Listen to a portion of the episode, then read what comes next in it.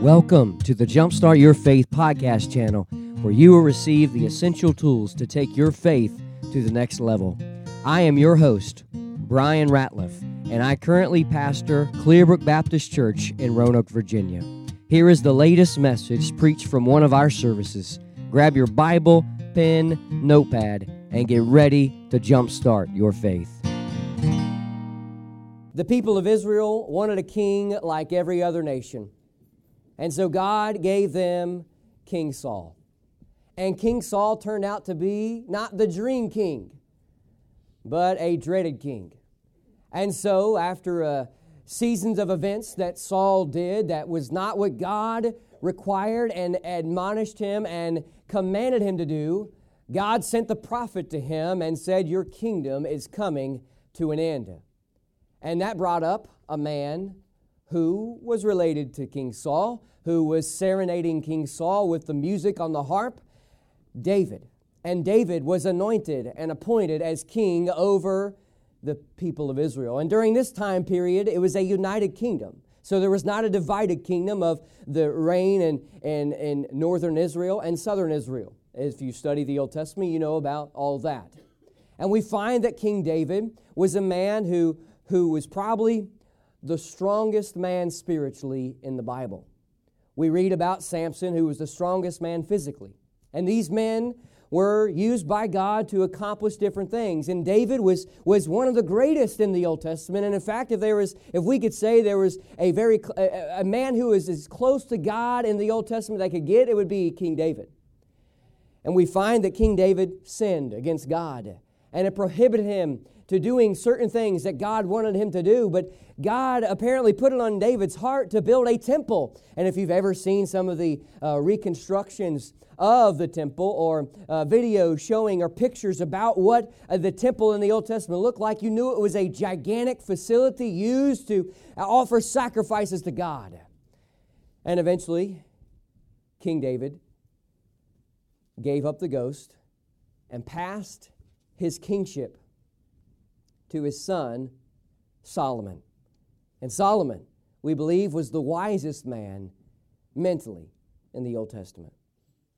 And as we come to this chapter, we find in chapter 6, Solomon just had a great prayer meeting with the people, the congregation of Israel, bowing before them, lifting up his hands before God, and talking to God on behalf of his people, Israel.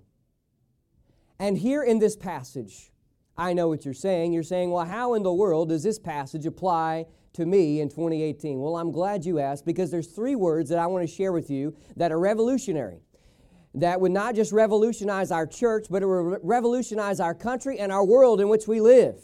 These three words, as I've been meditating here, I believe it's going to summarize the content of my message and the application that we can take and apply to our lives today. America needs Jesus.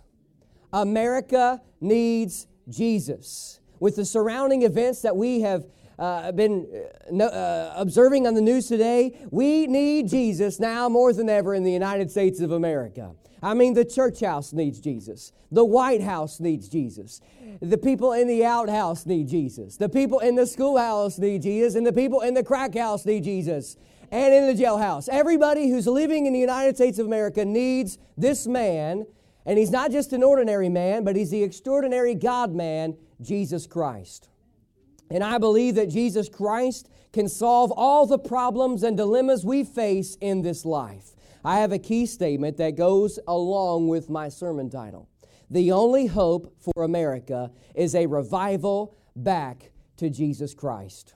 The only hope for America is a revival back to Jesus Christ. We do not need a political reformation. We need a Holy Ghost transformation from the inside of our hearts all the way to the outside. I know what you're asking. You're saying, well, Brother Brian, how can we have revival in 2018? Well, I'm glad you asked, because I believe that this passage of Scripture gives us principles that we can apply just like they did back in the days of Solomon, to experience an outpouring of the Spirit of God. How can we obtain revival in 2018? Well, I want to share with you 4 steps that you that myself can obtain revival in 2018, and it all comes from verse 14 of 2 Chronicles chapter 7. Some people have labeled 2 Chronicles 7:14 as the recipe for revival. And listen, you need revival. I need revival. God's people across the entire world needs revival. That is the only hope for our future as a nation and a world, is an outpouring of God in the hearts and minds of the people of God. It says, if my people, which are called by my name, and the first one comes from the first section of this verse, and it says these, would you read these next three words with me? Shall humble themselves. Would you read that again? Shall humble themselves. Would you say humble with me on three? One, two, three. Humble. Say it again, please. Humble. I wrote down first of four steps. Obtain revival by humbling yourself before God.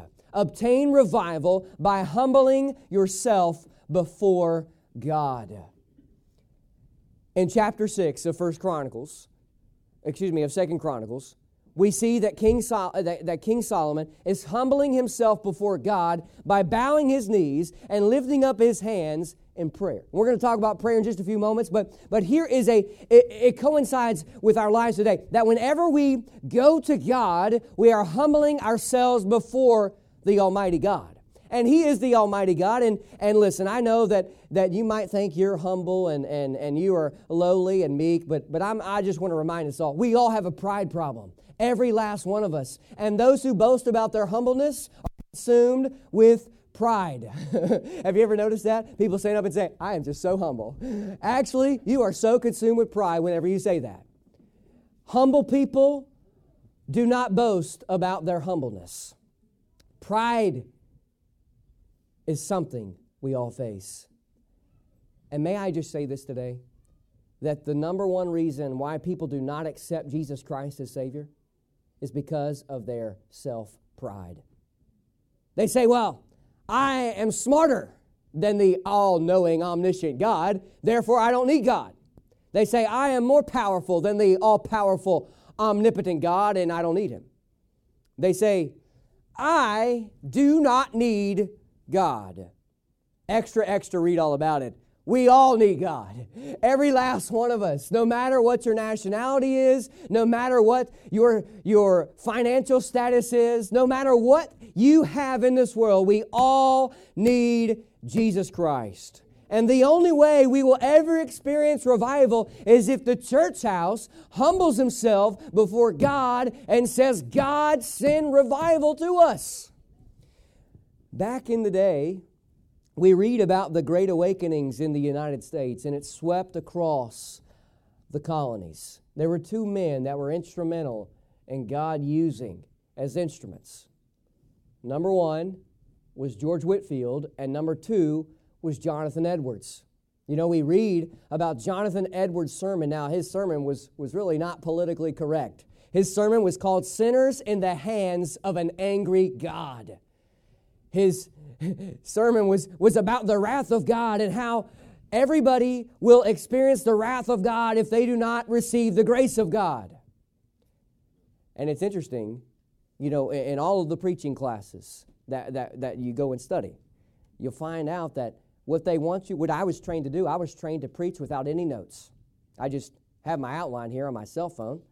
And in fact, you know, speaking of cell phones, I was preaching a funeral recently.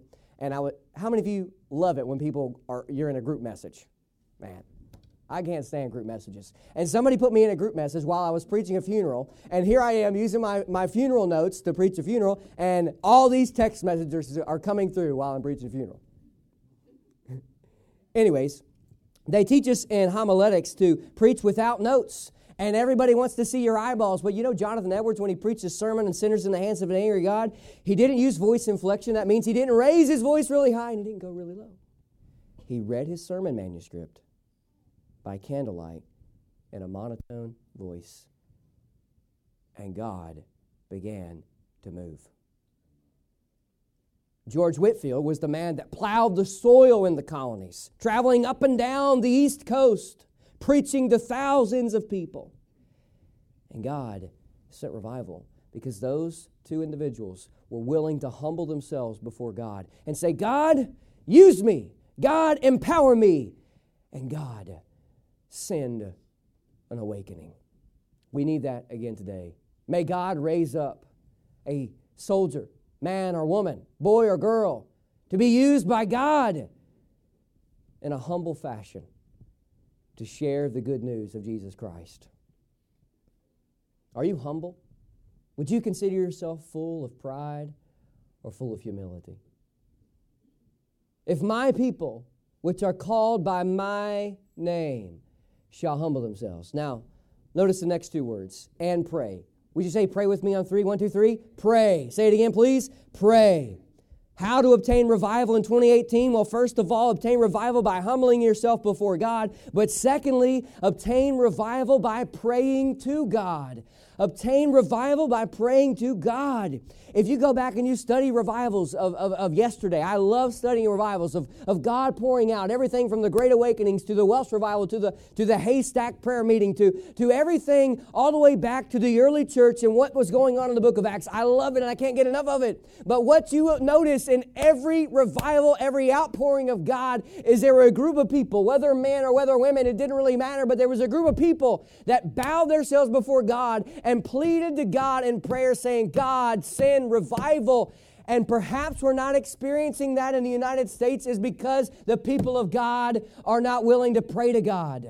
Perhaps the pulpits of America are powerless because the preachers that are preaching in the pulpits are prayerless. Perhaps the congregations are not full of the power of God is because they are not praying to God.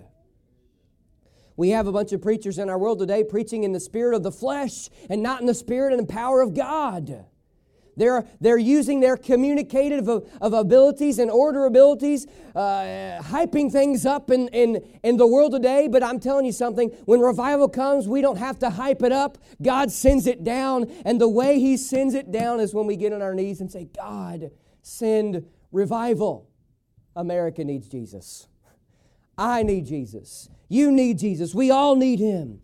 Look at 2 Chronicles chapter 6. I just want to share with you just briefly. I'm not going to read every verses of this chapter, but I would encourage you at some point today or sometime this week to just go and read this prayer. God has inspired the Word of God for us to read and study, and He's provided these specific prayers by different people from the Old Testament all the way to the New Testament for us to learn and glean from them and how they prayed. But in this chapter, chapter 6, this is an entire prayer that Solomon prayed to God. And I want you to look at verse 12. It says, and he stood before the altar.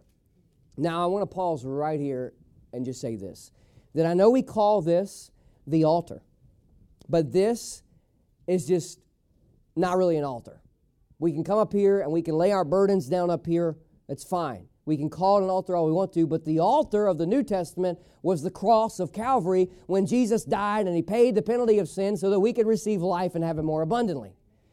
In the Old Testament, they brought the altar, they came to the altar with sacrifices, with the doves, with the pigeons, with the lambs, and they would place them there and they would offer them as a sweet-smelling savor up to God, and He would accept those offerings and those sacrifices. And the sacrifice that God accepts now, and the only sacrifice that He accepts, is when the Lamb of God was slain on Calvary. So if you try to go to God in any way, shape, or form, any other way, the Bible says you're a thief and a robber.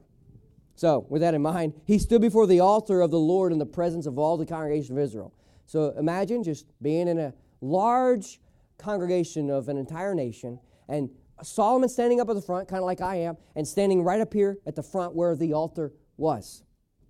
And it says, he was there, and he spread forth his hands. And then the Bible goes on to talk about how he said, O Lord, God of Israel, there is no God like Thee in heaven nor in earth, which keepest covenant and showest mercy unto Thy servants that walk before Thee with all Thy heart. Now, we're not going to read all this, but I want you to know that, remember in 2 Chronicles 7, verse 14, it begins with what word? What word does that verse begin with? Shout it out. If. Say if. If. Now notice in Solomon's prayer in chapter 6, look at verse number 22. The Bible says of 2 Chronicles chapter 6, verse 22, if a man sin, Okay? The reason why God responded with an if is because Solomon prayed with an if, a conditional statement saying, if a man sin against his neighbor. And he goes on to list this. And he talks about it in more detail. In verse 22, it says, and if thy people Israel be put to the worse before the enemy, because they have sinned against thee. And then it goes on to say in verse 28, and it says, if there be dearth in the land, if there be pestilence, if there be blasting or mildew, locusts or caterpillars, if their enemies besiege them in the cities, whatever sickness, whatever sore there be. And now look at verse 34. It says, if thy people go out to war against their enemies by the way that thou shalt send them, and they pray. Look at verse 36. It says, if they sin against thee. Now, I like this verse because in parentheses, I believe the Holy Spirit of God gives us just a little bit of commentary. It says, for there is no man which sinneth not. I know you might think you're perfect. I know you might think you're a little goody two-shoe from the Roanoke Valley, but you're not. We are all sinners, and we have all come short of the glory of God. The Bible says, but God demonstrated or commendeth his love toward us, and that while we were yet sinners, Christ died for us. Jesus loves us even in the midst of our contaminated sin. And there is nobody on this earth apart from Jesus Christ who's walking or living who is sinless. So he goes on to speak. In verse 37, it says, yet if they bethink themselves. Then in verse 38, it says, if they return to thee with all their heart. And he's praying and he says, if all these things happen, God, will you forgive them? And God, will you come back and reign supreme in their lives? And then verse number 1 of chapter 7, the Bible says that when Solomon prayed these things, the fire came down from heaven. I'm talking about revival fire that you've never experienced before. God sent down a fire on the altar and it consumed the altar. And then the smoke from that filled the entire facility. And they couldn't see because the glory of God was there. What we need now more than ever is the glory of God in our meetings. It's not about me. It's not about you. It's about Jesus Christ. And then we read the verse, verse 14. If my people, which are called by my name, this is God speaking, and pray. He goes on to talk about in verses 16, or really verses 15 all the way to 22, that if they do these things, then yes, I will forgive them. And he says it here. Then will I hear from heaven. I will forgive their sin, and I will heal their land. You know, it's interesting. The only way to ever receive forgiveness from God is to ask him for it. You know, the Bible says if we confess our sins, he is faithful and just to forgive us our sins and to cleanse us from all unrighteousness. If you're here today and your sins are not forgiven in the eyes of God, I solemnly submit to you, you need to get things right with God before it's eternally too late. And may I just pause here and just take you back to the 1960s? Remember, back in the 1960s, what happened? Before I share that with you, I came across this thing on Facebook. Facebook can be good every now and then. It was a T-shirt, and it said, Dear God, why do you allow so much violence in our schools? Signed, a concerned student. Dear concerned student, I'm not allowed in schools, God. Back in the 1960s, our country passed a law saying that teachers in the public school system were not allowed to have teacher-led prayer. Then that began to influence them about teaching biblical principles. And if you've never seen Time Changer, it's a movie, a Christian movie, you need to go see it. Because in the movie it talks about this, how you cannot teach good morals without Jesus Christ. Because if you say, well, Brian, you shall not lie. Well, says who? That's what I'm going to say. And if you say, well, it's just the part of our society. No, God says not to lie, therefore you should not lie. And so if we try to teach young people good morals without the Savior, it results in chaos.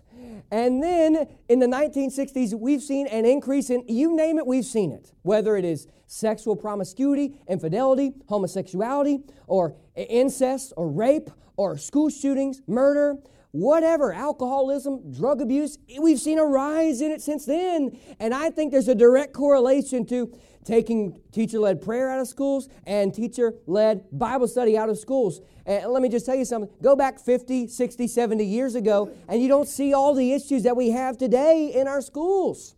So the solution is Jesus. Jesus can solve these problems. I'm not saying we need to do all the different things that everybody's doing, and there's no amount of laws we could ever pass that would solve these issues. The only thing that could solve it is a personal encounter with Jesus Christ. And by praying to God, that God would step in and send revival. And I have to just say this as well. For a long time, I was taught this. Listen, when I was in school, this is not a sermon against any method of education. Please do not misunderstand what I'm saying. I'm saying that I went to public school from kindergarten all the way to grade 12. And I was taught that I was the product of Darwinian evolutionism. If you teach somebody over a long period of time, and often enough, and long enough, and loud enough, that they're nothing more than an animal, sooner or later, they're going to start acting like one. And just maybe, the reason why everybody's acting like animals today is because they've been taught that's all they are.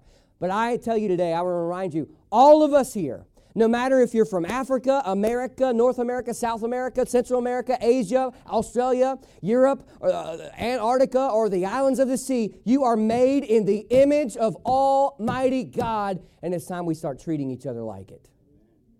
Obtain revival by praying to God. May God put it on our hearts and minds to lift up our voices to Him and say, God, send revival to our schools. There's been many schools.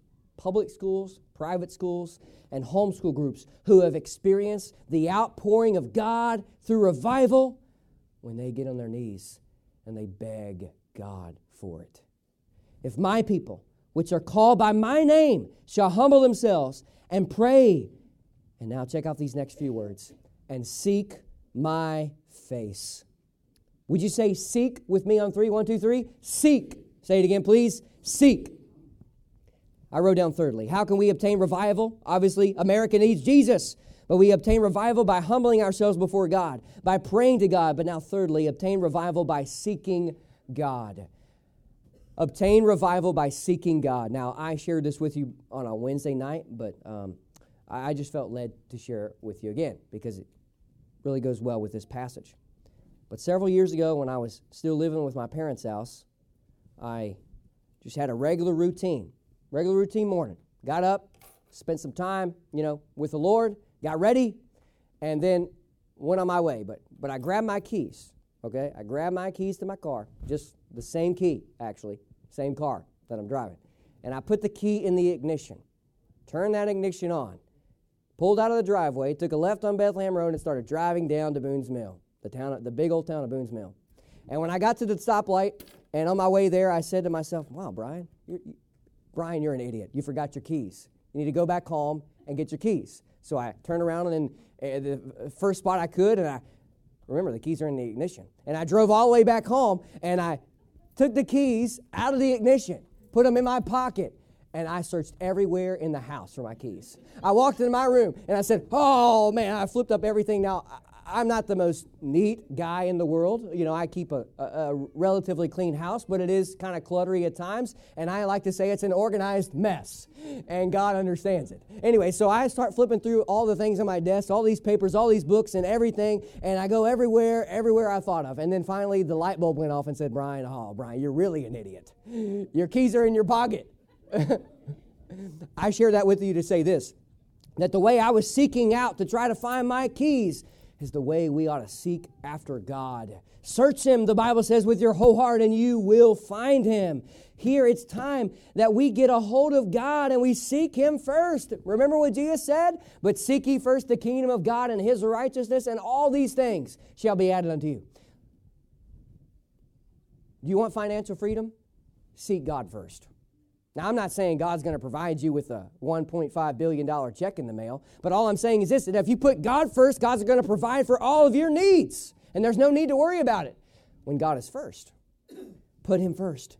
God and the Lord Jesus Christ commands it, and if we want to experience revival like they did in the days of Solomon, then we have got to seek God. We have got to put Him first. We have got to make Him first and foremost. If my people, which are called by my name, shall humble themselves and pray and seek my face and turn from their wicked ways. Do you hear that? Turn from their wicked ways. I wrote down fourthly. Obtain revival by turning back to God. Obtain revival by turning back to God. You understand who is talking to who. In chapter 6, Solomon is talking to God. In chapter 7, God talks to Solomon. And Solomon is praying on behalf of not a heathen nation, but the people of Israel, the Hebrew nation, the people of God, God's chosen people. And he begins to pray and says, God, if your people do this, then will you please do this? And God says, if my people which are called by my name shall humble themselves and pray and seek my face and turn from their wicked ways. You see, if you know anything about the nation of Israel in the Old Testament, when you read the Chronicles and the Kings, at one point, they are just worshiping God. But then the next point, they build a grove up and they're just worshiping a pagan goddess or god that the other heathen nations worshiped. They were up with God, they're close to God one moment and then far away from God the next. Sounds like you and it sounds like me, doesn't it? How sometimes we are very close to God, so close to Him we can hear, we can smell His breath. I say that respectively. But then there's times that we are so far away from God that when He is shouting to the top of His lungs, we can't even hear Him. And here it says that if you turn from your wicked ways, in other words, this word turn, it means to come back to.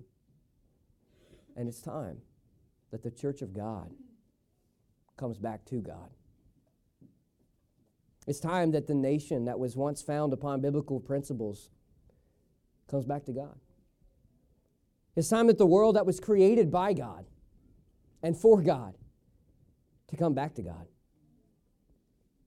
Do you want revival? Well, it begins by coming back to God. You know, maybe you're one of the lost sheep of the fold.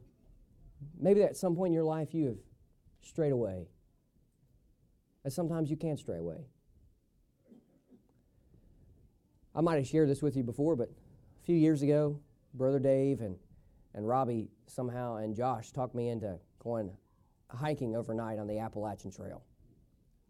I don't know how they did it, but they did it. And I promised them I'd go, so I went.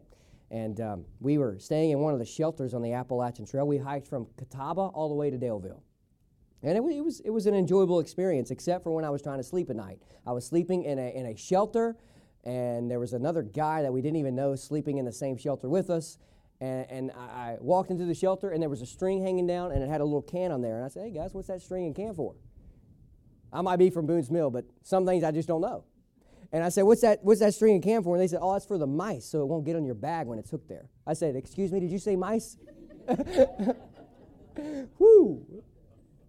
Man, I didn't sleep a wink that night because everything that moved in that little shack, I thought it was a big old mouse or a rat crawling around. I thought it was going to get all over me.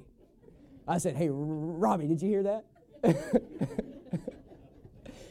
I couldn't say anything to Brother Dave and Josh because they were knocked out cold. I don't know how they were sleeping in that hard wooden floor, but anyway, so we go and we start going and somehow Robbie and myself get split up from Josh and Brother Dave. And I noticed that we stopped seeing the white mark on the trees. You know, if you've ever been hiking on there, you know how the marks on the trees. And I said, hey, Robbie's an Eagle Scout, and I knew he would get me back on the trail. My GPS wouldn't work, so I knew he had to be it.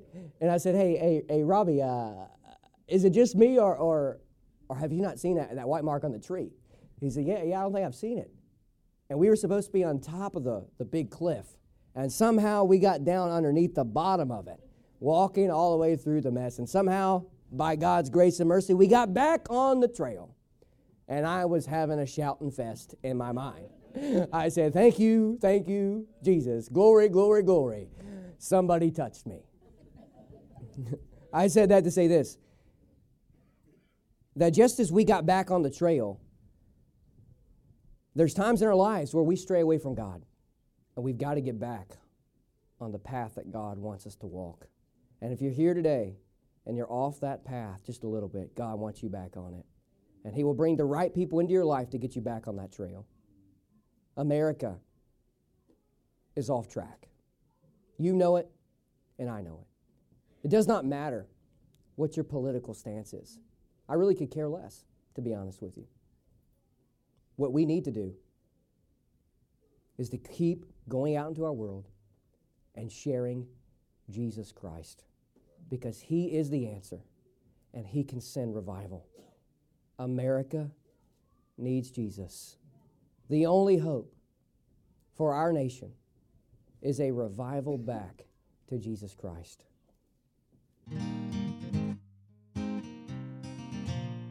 Hey guys, thanks so much for tuning in to the Jumpstart Your Faith podcast channel. As a token of my appreciation for you listening today, I would like to give you my free ebook devotional called Jumpstart Your Faith, 30 Days to a Renewed Faith in Christ. Just go to www.pastorbrianratliff.com to download it. Please be sure to subscribe to this podcast channel to listen to more messages like today's. And if these messages have been helpful to you, please leave a review. If I could be of any help in your spiritual walk, please let me know by emailing me at pastorbrianratliff@yahoo.com. And one last thing, if you're in Roanoke, please consider joining us for one of our worship services at Clearbrook Baptist Church. Until next time, may God's blessings be upon you and have a great week.